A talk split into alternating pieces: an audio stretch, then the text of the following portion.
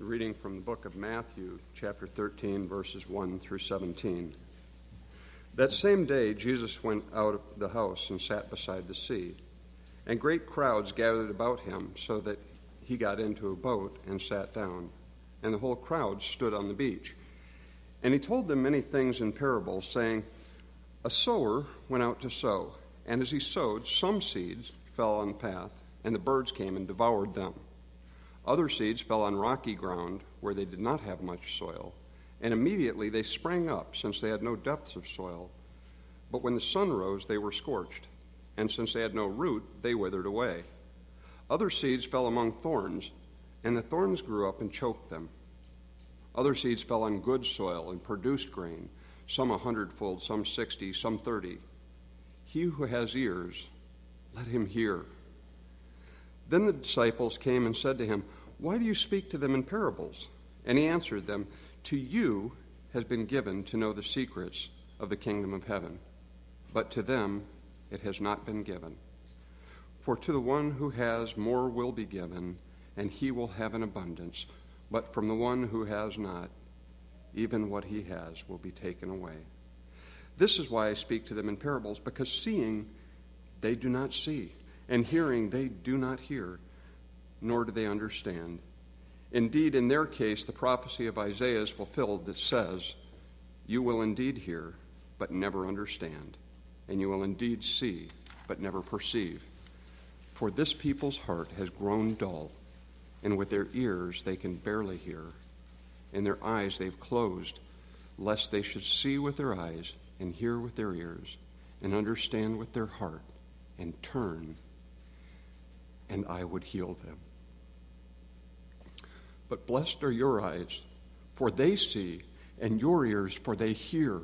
For truly I say to you, many prophets and righteous people long to see what you see and did not see, and to hear what you hear and did not hear it. The grass withers and the flower fades.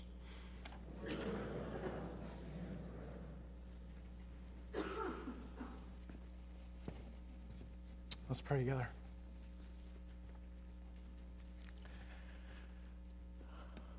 Father, I was just so struck as Gary got to verses uh, 16 and 17. I was so struck by what a complainer I am. I forget and I minimize the blessing that you have poured out upon me to see even more than the disciples saw, and to hear even more clearly than the disciples heard.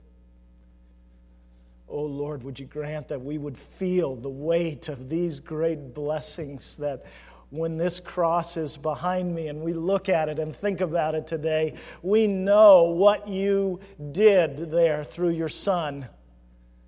And even to see that, to hear that good news, is to be blessed by you immeasurably.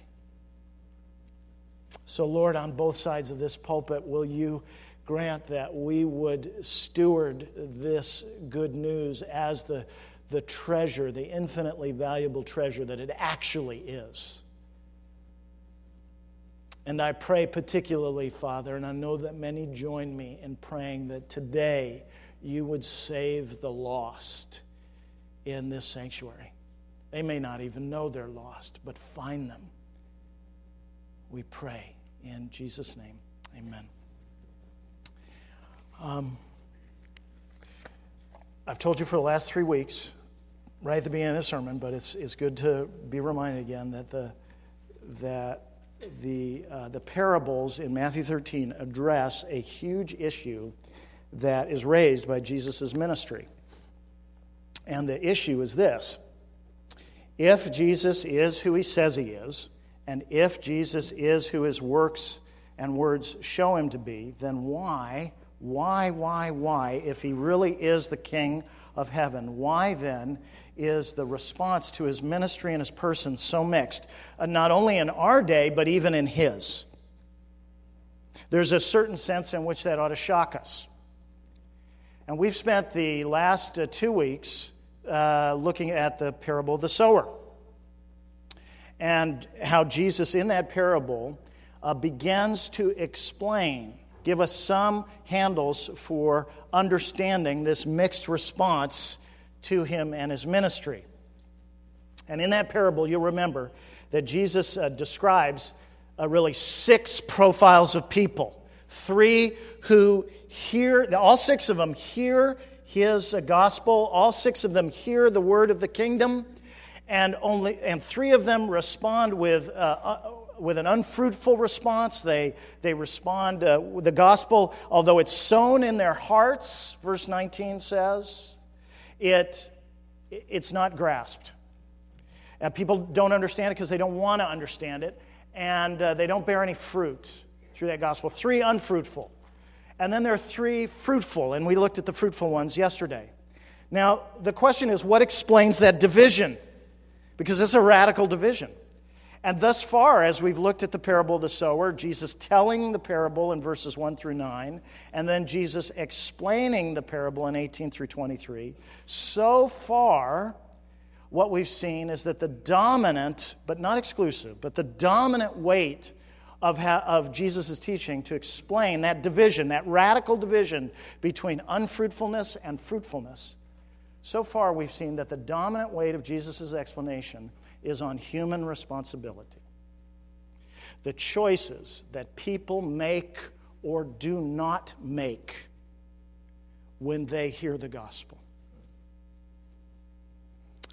And it is very important to feel that urgency.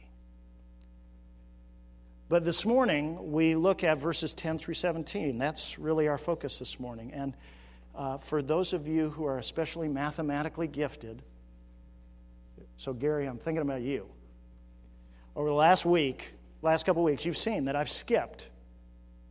I've skipped verses 10 through 17. Well, not skipped them, really. I've just postponed them. Jesus, the way Matthew has organized his material, Jesus tells the parable in verses 1 through 9 and then explains it in verses 18 through 23 only to the disciples, not the crowd.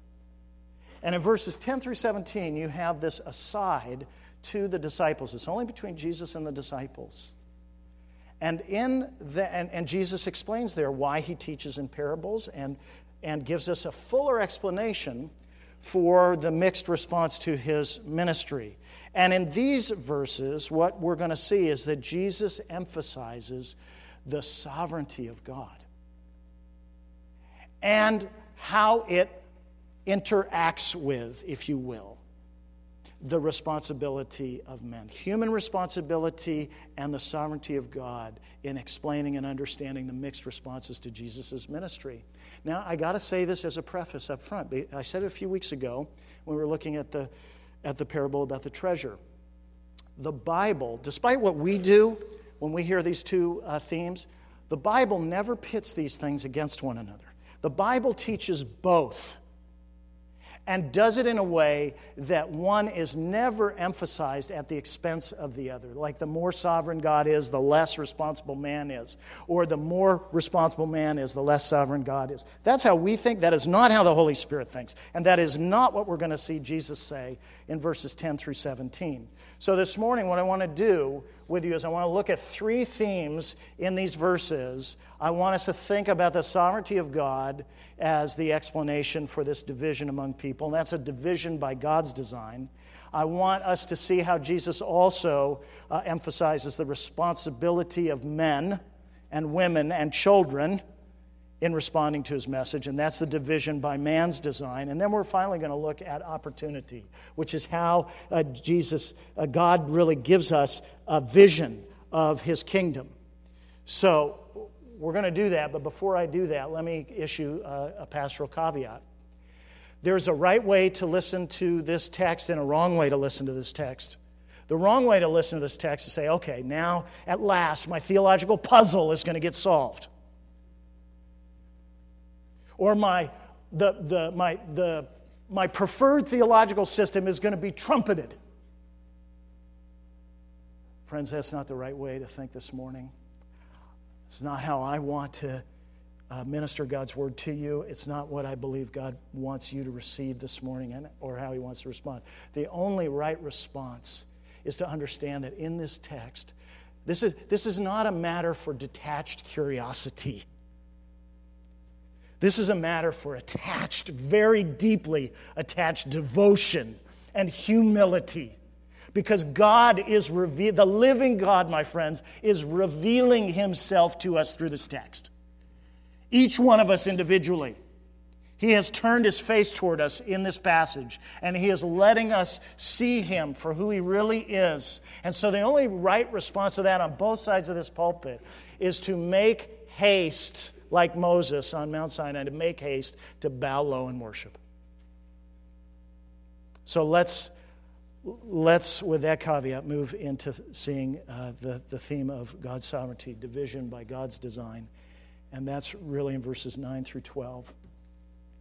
I think our passage just starts in a, in a very interesting way um, because, you know, Jesus tells the parable of verses 1 through 9. At the, end of, at, the end of the parable, in verse 9, he says, he has this kind of this cryptic statement He who has ears, let him hear. It's almost like he doesn't expect people to hear him, right? What do you mean, he who has ears, let him hear? You're, don't they all have ears? And the disciples come to him in verse 10 and uh, I think it's a veiled, not so veiled criticism of his preaching.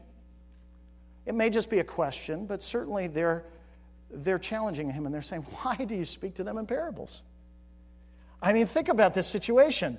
Jesus just comes to the beach. All these people gather around him. I mean, this is what they wanted, right? All these people gather around them, great crowds. In fact, it's such a great crowd on the beach around Jesus that, that the best way for him to be able to address them all is to get in a boat, probably with the disciples, push off from the shore a little bit, and then he's got the whole crowd there and he can address them all at once. And this looks good, right? I mean, Jesus, you've got the crowd. Now, what are you going to do? How does the master exploit that moment? He tells them this parable and doesn't explain it to them. And the disciples say, hey, Lord, don't waste the crowd. Why are you talking to them in parables? You got to put the cookies on the low shelf here.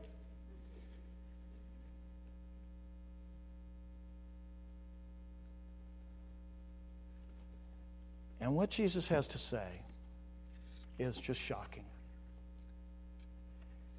It's not a mistake, it's not a flaw in his preaching, it's his purpose. Jesus doesn't expect everyone to hear him. He's not just talking statistics, he's talking purpose here, design. And the summary of Jesus' answer to the disciples is in verses 11 and 12. Let me just read them again because they're, they're, they're staggering if you pay attention to them. And he answered them, To you, that's the disciples, it. Now notice these verbs, okay? It's been a while since we since I let my inner grammarian come out in the pulpit, but it's coming out now. So I want you to rejoice in the wonder of grammar. Do I have to say that again? Verse 11 To you it has been given. Past, passive, to know the secrets of the kingdom of heaven. But to them, the crowds, it has not been given. Past, past, passive. For to the one who has, more will be given passive voice again. And he will have an abundance. But from the one who has not, even what he has will be taken away, future passive. That's four passive verbs. Do you see that? And that means that the disciples and the crowds are the objects of someone else's action. And that actor is God. These are what uh, what commentators call divine passives, meaning God is the one who's the giver, God is the one who's the taker. And so, what we need to be clear about before I get into the details of verses 11 and 12, what I want you to see as a summary is that Jesus' answer again, the, think about the situation. The setup is that the, he's told the parable, and on its face, if you just read the parable, you're like, well, what is that about? It just sounds like a kind of a sloppy sower. But really, this parable is about the kingdom of heaven. We know that from the explanation that we've been studying the last two weeks. So, why doesn't Jesus explain it? And the disciples say, Don't make it so obscure. Don't make them work. See, a parable is, is not simple. A parable requires the hearer to interact. A parable requires the, the, the listener to commit him or herself to the teaching and to put him or herself under that teaching and to say, I need to understand this. I need to chew this. And the disciples are saying, You can't expect that of people. And Jesus says, Well, let me tell you something. This is, this is not by just a statistical outcome. I'm not describing the likely effects of my ministry. I'm talking to you about a design, an intentional outcome, a sovereign purpose for my teaching that not everyone will grasp. In other words, what Jesus is saying between verses 11 and 12 is that his teaching, when he brings out the news of his kingdom, the word of his kingdom, he intends, not just it will have, but he intends two simultaneous effects. It will both give and take. It will be teaching that will have the effects of both, both judgment and blessing. It will simultaneously, for some add and others subtract.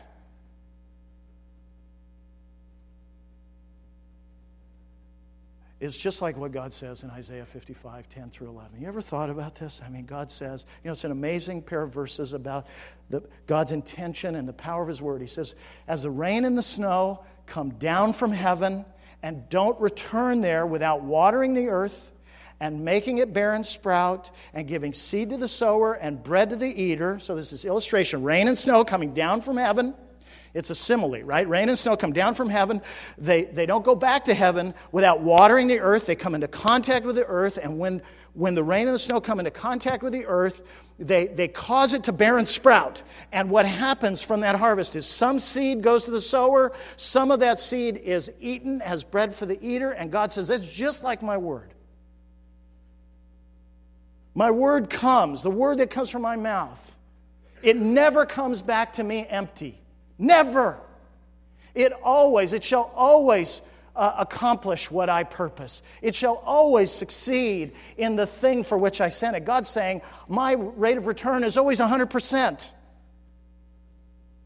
None of God's word is ever wasted. It always accomplishes what, it's, what He says. And, and have you ever puzzled about that? Well, how could that be true in Jesus' case, in the case of Jesus' ministry? Well, Jesus is telling us in verses 11 through 12 it's his purpose that sometimes his word is going to come with a purpose of judgment, and sometimes his word is going to come with a purpose of blessing, and those harvests will always be yielded because he's God.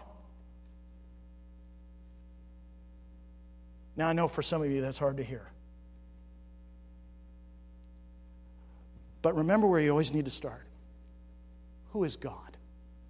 See, if you ever f- face a thorny theological problem, you always have to take it all the way to the top and say, What do I know about God according to what He's revealed about Himself in His Word? So now let's look. That's what Jesus really does for us in verses 11 through 12. So let's, let's look at verses 11 and 12 more specifically and how Jesus is showing us that this division between the fruitful, excuse me, the unfruitful and the fruitful is a division by design, by God's design. Now, notice uh, two things in verse 11 in particular. Okay? To you it has been given to know the secrets of the kingdom of heaven, but to them it has not been given. I want you to notice two things that Jesus uh, shows us here uh, about how this division, the ways that he emphasizes that this division in the responses to his ministry is by God's design. First, he, he talks about the secrets of the kingdom of heaven. We want to understand what those are. And secondly, he talks about the giving or not giving of those secrets. Okay, you see those two things in verse 11. Okay, there's hiddenness and there's givenness. Let's think first about the secrets of the kingdom of heaven. And, and really, our first question is to say, what, what in the world does that mean? What does Jesus mean by the secrets of the kingdom of heaven? Now, in the ESV, the ESV translates it, this uh, word in the Greek uh, translates it secrets. Uh, but elsewhere in the New Testament, this same word is often translated mysteries because literally the word in the original is mysteria. Okay, sounds just like our, it just sounds just like our, our word for mystery. Now, in English, when we use the word mystery, when we say something's a mystery, what we usually mean is that it's something that's unknowable, especially when we talk about God. That's a mystery, which means I can't know it. But in the New Testament, when that word is used, it's used a lot by the Apostle Paul, and I've given you some of the text in your reflection quote where he uses it. But when, when Paul, uh, when the, the rest of the New Testament, when it uses that word, it doesn't refer to something that's unknowable. It refers to something that can only be known by men or women or children, right, by people, if God reveals it to them.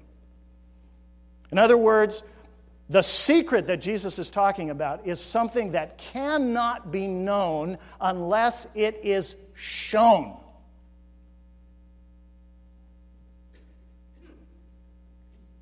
Now, that may not seem like a big distinction to you, but you know, it's very different from how we think about learning stuff. We think we discover things. Right? I mean, that's our assumption. I can figure this out.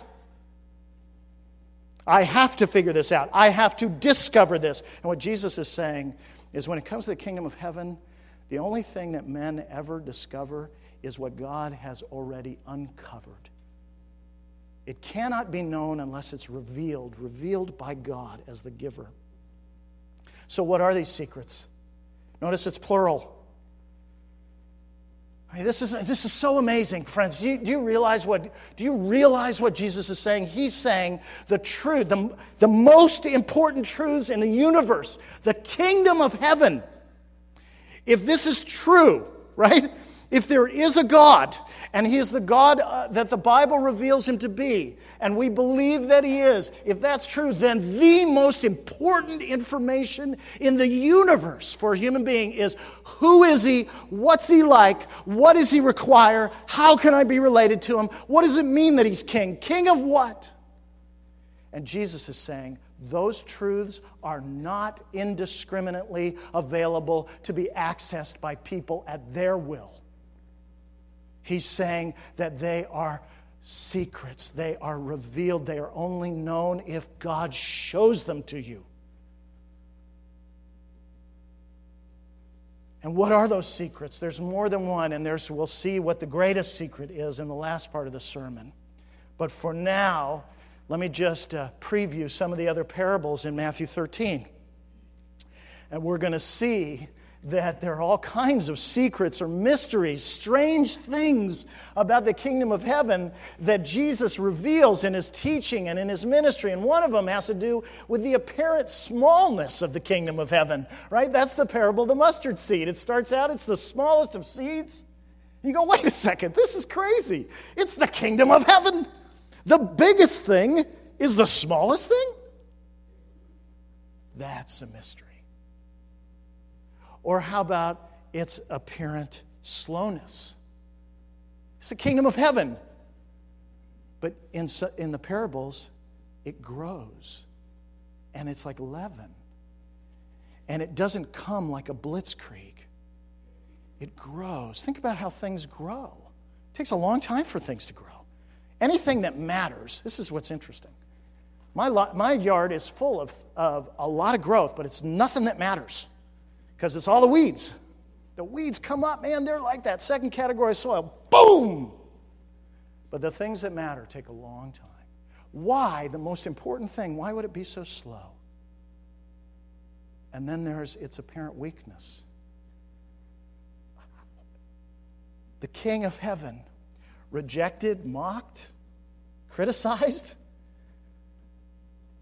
not uh, overwhelmingly powerful. He looks just like a carpenter from Nazareth because he is. Doesn't look like the king of heaven. It's amazing. Friends, when you hear the word secret, right, there's always uh, two sides to that there's the insider and there's the outsider. And does it bother you to hear that God has secrets? I need you to be honest about this. That God has secrets, that God has things that He doesn't make known to everybody. Does that seem unfair? Well, again, let's, let's, let's go up, okay? The only reason that that would be unfair is if everyone was equally entitled to the kingdom of heaven, right? And then what would happen, the nature of reality would be that we, our relationship with God would be a matter of right, that we have rights before God, and that He is therefore indebted to us. See how all of this always goes back to your understanding of who God is and your relationship to Him.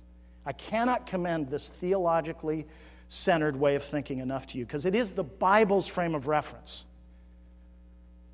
But, friends, I need to say something to you. Creatures, which is what we are, have no rights before God. And more than that, sinners have no rights before God, and God has no debts to sinners.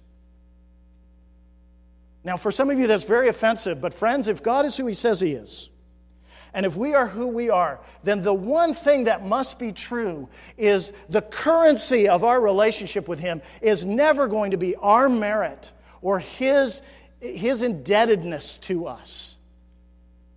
That we can somehow compel Him. The only way that God is ever bound to us is by His own sovereign promise. When he makes a promise, it's impossible for him to lie. So he will keep that promise. But notice that promise is by his accomplishment and his initiative. We all have this massive entitlement problem, don't we? And I'm not just talking about Washington. We wake up in the morning. You notice how the central issue in the budget debates, the central problem, the riddle, the puzzle, the argument source over and over and over again is this problem of entitlements. Friends, I just read that as a living parable of my heart. I wake up in the morning and I have an entitlement problem, and why for years I have put a post it on the bottom of my window. So when I look up from my desk and I look out through the window, the first thing I see is a post it with Job 41:11 on it. Where God says to Job, Who has first given to me that I should repay him? For whatever is under the whole heaven is mine. Yes, God has secrets. And God is the one who gives those secrets. And the truth is, we're all equally unentitled to them. So if any of us ever get to know them, it is a marvel of God's grace, right? I mean, that's why Jesus says at the end of, of, uh, of, well, in verses 16 and 17, he says to the disciples, Do you guys realize how blessed you are? You're more blessed than David. You're more blessed than Isaiah. You're more blessed than Moses was, who stood in the cloud of glory on Mount Sinai with the Lord Himself standing next to him, as it were, proclaiming His own name. And Jesus says, Your eyes see what they long to see, and your eyes hear what they long to hear and didn't namely me. Because this has been given. Givenness. Verse 11, Jesus emphasizes not just the secrets, but that these secrets are given. To you it has been given, but to them it has not been given. And Jesus is identifying himself as the divine giver. Friends, we've thought about this before, but it bears repeating. God is never known against his will. We can be known against our will. That's why we don't want drones flying over us.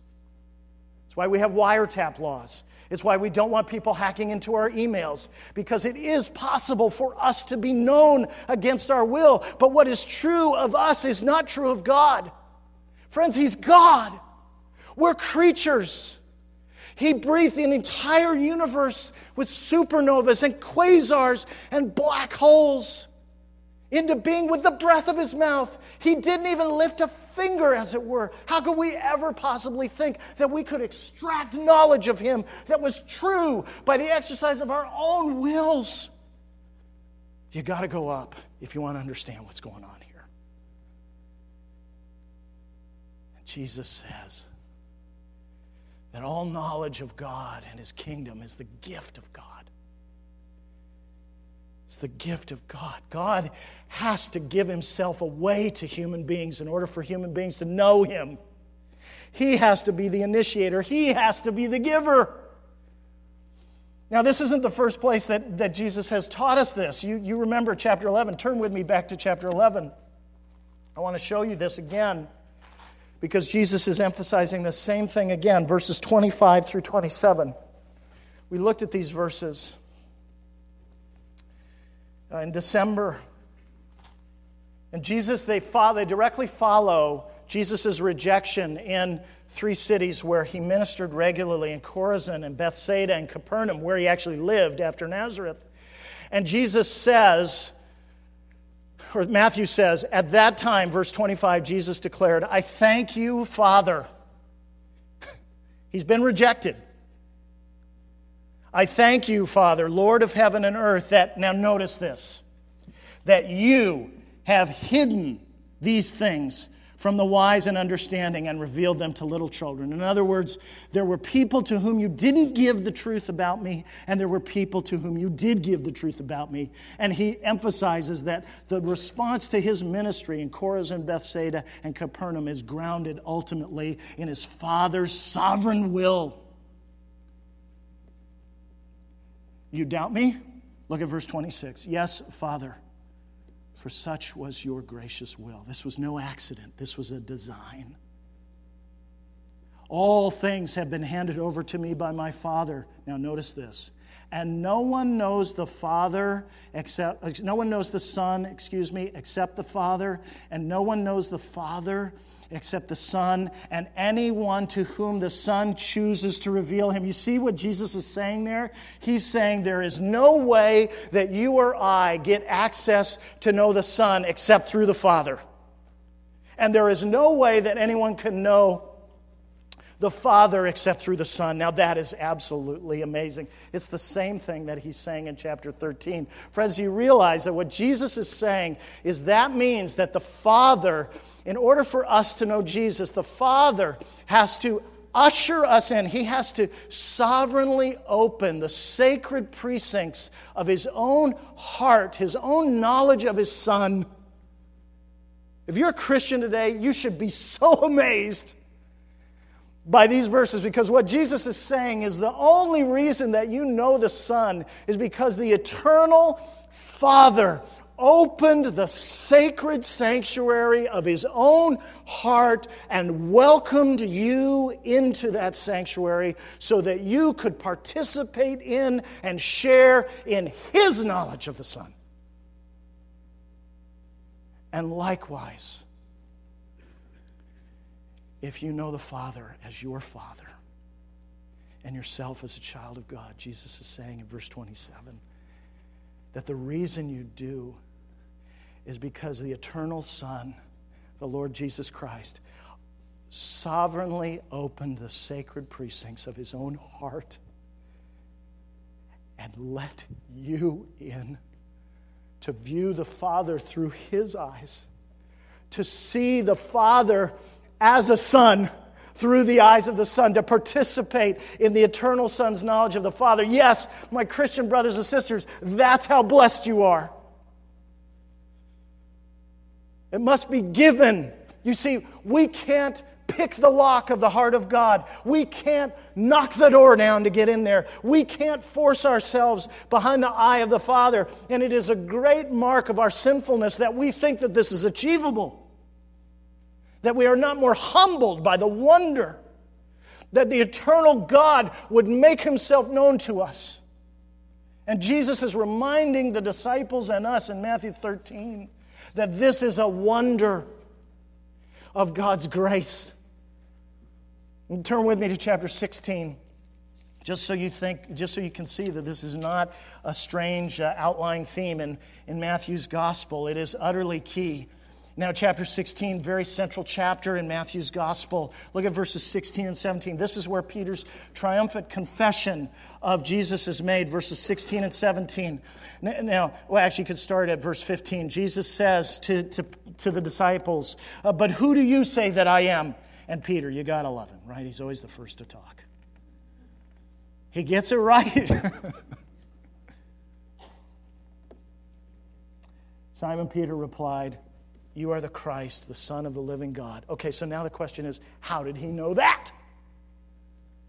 Look at Jesus' interpretation. Blessed are you, Simon Barjona, Simon, son of John, for flesh and blood has not revealed this to you, but my Father who is in heaven. Friends, if you confess Christ today, you don't confess him by your own power.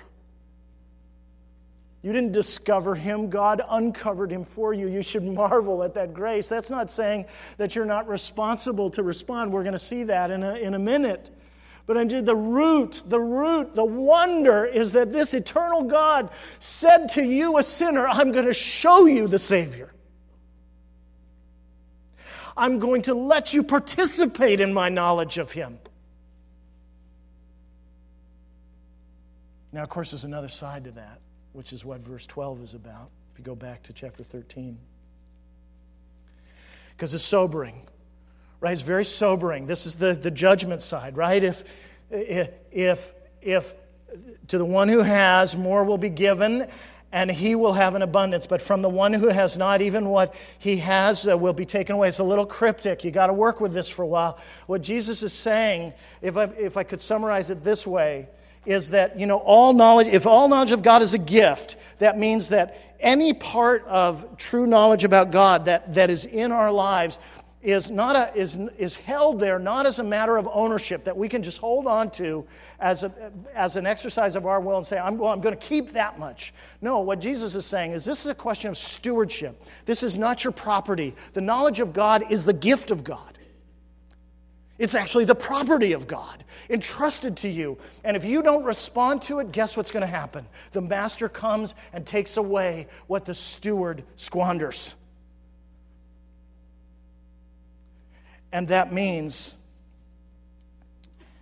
not just that it's lost, but that it's actually taken away. Spiritual gain and spiritual loss both compound, they accelerate. Right? They accelerate, and it begins now and ultimately all the way at the end. If you turn your back on Jesus Christ, you will lose, right? The worst forfeiture imaginable. God, in His mercy, has brought you near to His Son. God, in His mercy, has brought you around the gospel. And now you, in His sovereignty, He's done that, right? And now you and I must respond to that. And if we don't, then even the little that we have, He will come at some point, right? And take away that. People often think that they don't have to come to Christ immediately because there'll be another chance to hear the gospel. It's good to know God's love is good is out there. It's good to know these things. And so I take that knowledge that, that I hear of the gospel and of the cross. I say, you know, I'm just going to tuck that away, you know, and file that for future reference. Meanwhile, I'll go out and sow my wild oats. I'll go do what I want because I know that forgiveness is always available. Friends, what you don't understand, if that's how you're thinking, is that sin has a corrosive, blinding, hardening effect. It does not leave you as it found you, it makes you much worse. And there is a judgment aspect to the indulgence in sin over and over and over again that hardens you to the grace of God. It is not a safe thing to play with. And so Jesus is warning us and ultimately, as he turns to explain why he speaks in parables, what we're going to see in verses 13 through 15 is that the parables then are an instrument. Their very obscurity is one way, one expression of God's judgment upon people who have turned their back on him. So let's go now to the human responsibility prong, which is division. Jesus explains the division between unfruitful and fruitful as something that man himself has designed. Verses 13 through 15. Now, in these verses, 13 through 15, Jesus moves into the second part of his explanation to the disciples. And verse 13 is a good summary of everything that's going to follow. So let's look at that. This is why I speak to them in parables. See, it couldn't be any plainer. Because seeing, they do not see, and hearing, they do not hear, nor do they understand. Now, see, that's very interesting seeing, this is why I talk to them in parables. This is why I make it hard to see and hard to hear, because seeing they do not see, and hearing they do not hear. Now, notice what Jesus is saying. He is not saying that they're blind, right? They see. And he is not saying that they're deaf because they hear.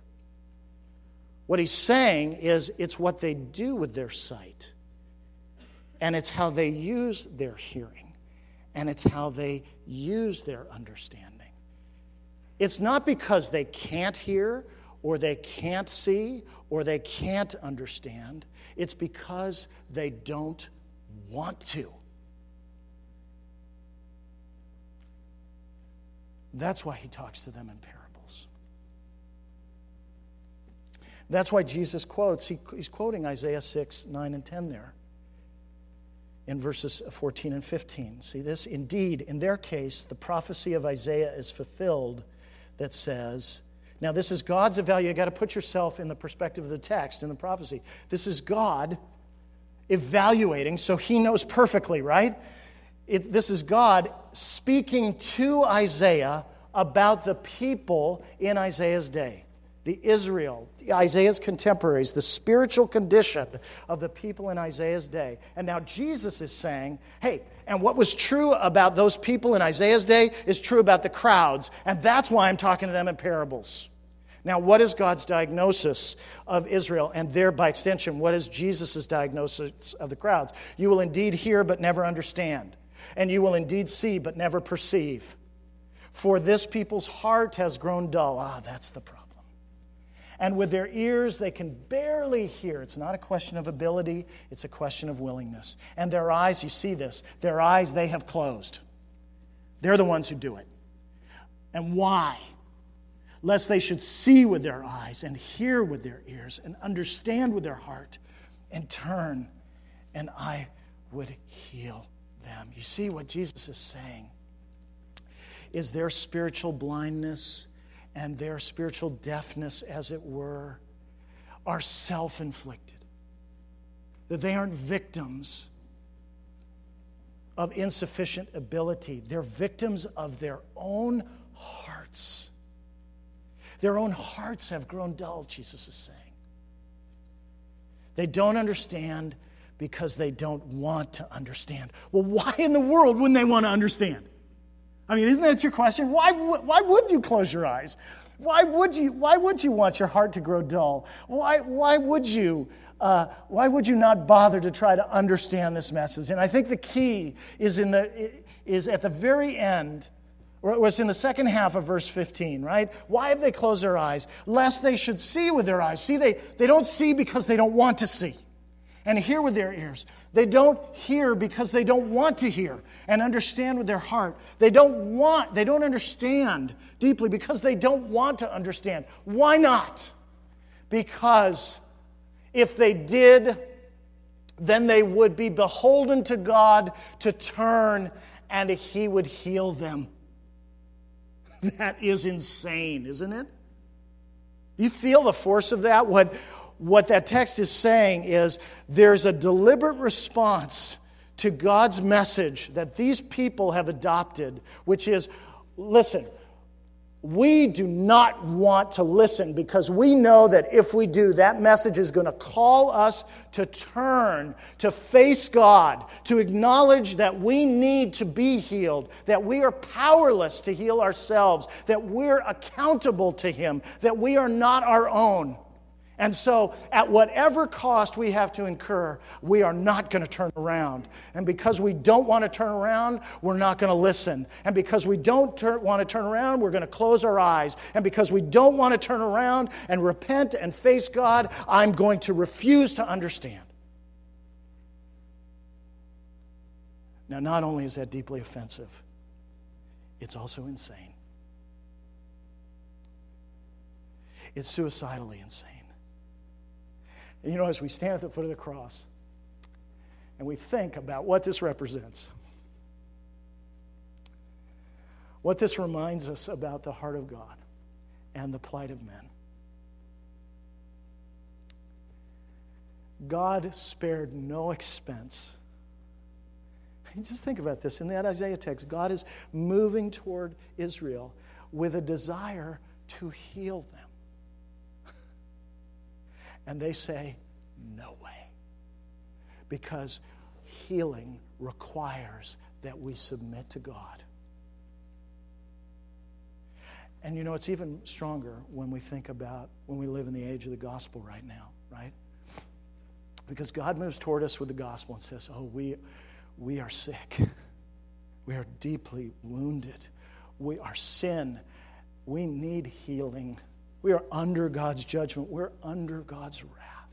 We are accountable to Him. He is holy and we are not. And the distance between our unholiness and His holiness cannot be bridged by the work or obedience of men. No, the only way that can ever be bridged, the only way that our guilt can ever be answered, the only way that there can ever be healing for our disease that we can never clean ourselves up from is by the grace and the accomplishment of God in Jesus Christ. And all God says says is turn toward me and I will heal you. And we still don't turn. Do you know why? It's not because we're stupid. It's because the DNA of sin is pride and a refusal to acknowledge that God is God. And to turn to be healed requires us to humble ourselves before God. We'll have anything else. We'll have disease, we'll have broken lives, we'll have a troubled conscience, we'll have messed up relationships, we'll have no hope, we'll be, we'll be willing to pay any price. We'll be, we'll be uh, haunted by fears, haunted by guilt, uh, will constantly feel, we'll, we'll be willing to enter every sphere of life thinking that we have to prove ourselves and justify ourselves. We'll pay any price not to bow the knee. And that's insane. And so God says, if you're one of those people, that's what Jesus is saying. He's saying the crowds are those kind of people. They don't want my healing. They've already rejected my ministry. So why am I going to entrust my heart to them more and more? Now, friends, what we learn from that is that God always gives us what we want. God will always feed us according to our appetite. If we want to feast in knowing Him, he will give us that feast. It will be an all you can eat existence for you. Do you know that about God? Do you know if you come to God through Jesus Christ in sincerity and say, I want to know you?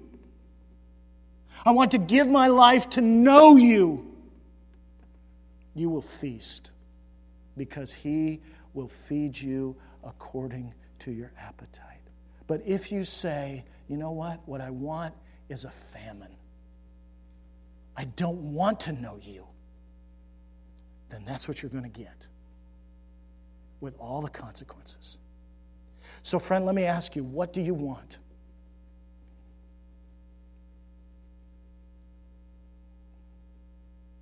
It may be the most important question you'll ever be asked in your entire life. I don't know if I'm ever going to see you again. I might be dead before next Sunday, and so might you. What do you want? Do you want to hear? Do you want to see? Do you want to be healed? then right now where you're sitting, lift up your heart now to God and say, Give me sight. If you say you want those things, then prove it. Prove it by going to the giver and saying, I can't get this on my own. You have to give it to me. The, I see that now from verses 11 and 12. And so now I'm exercising the responsibility that you've given to me as your image bearer to respond. And so now, here in this seat, while the sermon is still going on, I am calling out to you and I'm saying, please give me sight, give me hearing so that I can hear the good news of your son, so I can hear and see the good news of the gospel, and give me grace to turn toward him in repentance so that I might be healed. See, friends, today is the day of opportunity, and that's our final point I'm going to close with. See, God, God is so rich in His grace. Think about it. You know, this truth of God's sovereignty and this truth about human responsibility. Even the way I've done that with my hands. You see, I can't, even my body is a limitation to correctly depict these things. I, I like I'm on a collision course. You see that?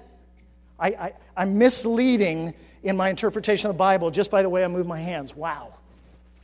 But these two things, I, now I don't know what to do because I need my hands. D- don't rely on the hands, okay?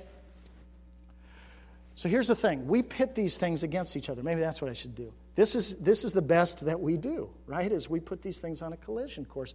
But what we see is from our text is that in the mind and heart of Jesus, these things, it's not either or, it's both and, and these things come together not in, not in a conflict, they meet and kiss. It's not dissonance when they come together, it is beautiful harmony. And it's a music in the gospel of opportunity opportunity. Today is the day that the Lord has made. It is possible because of both the sovereignty of God and the gift of your responsibility before Him in the power of the Spirit to come, to turn, and be healed.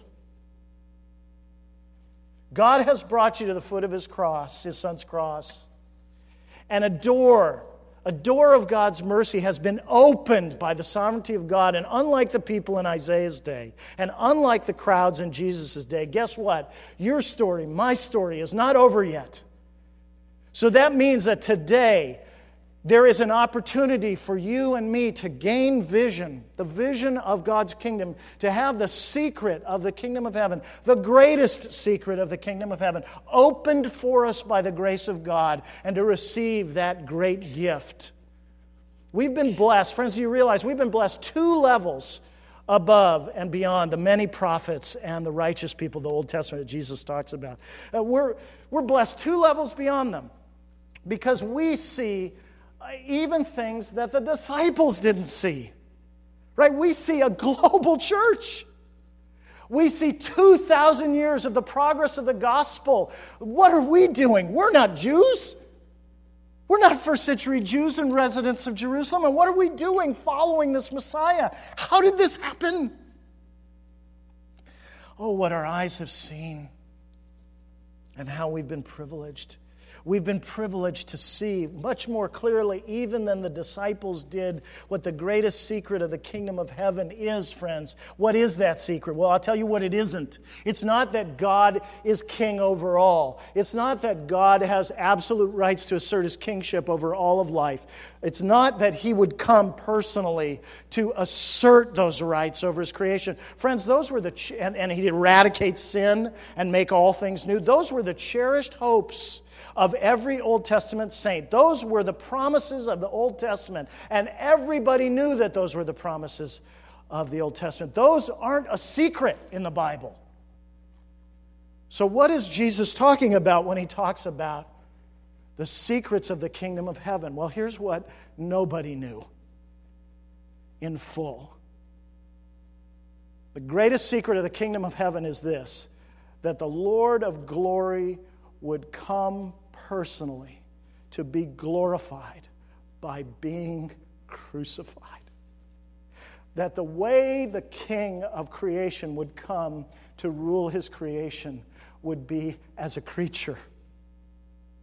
That the way the judge of all the earth would come to judge us is by being judged as our substitute.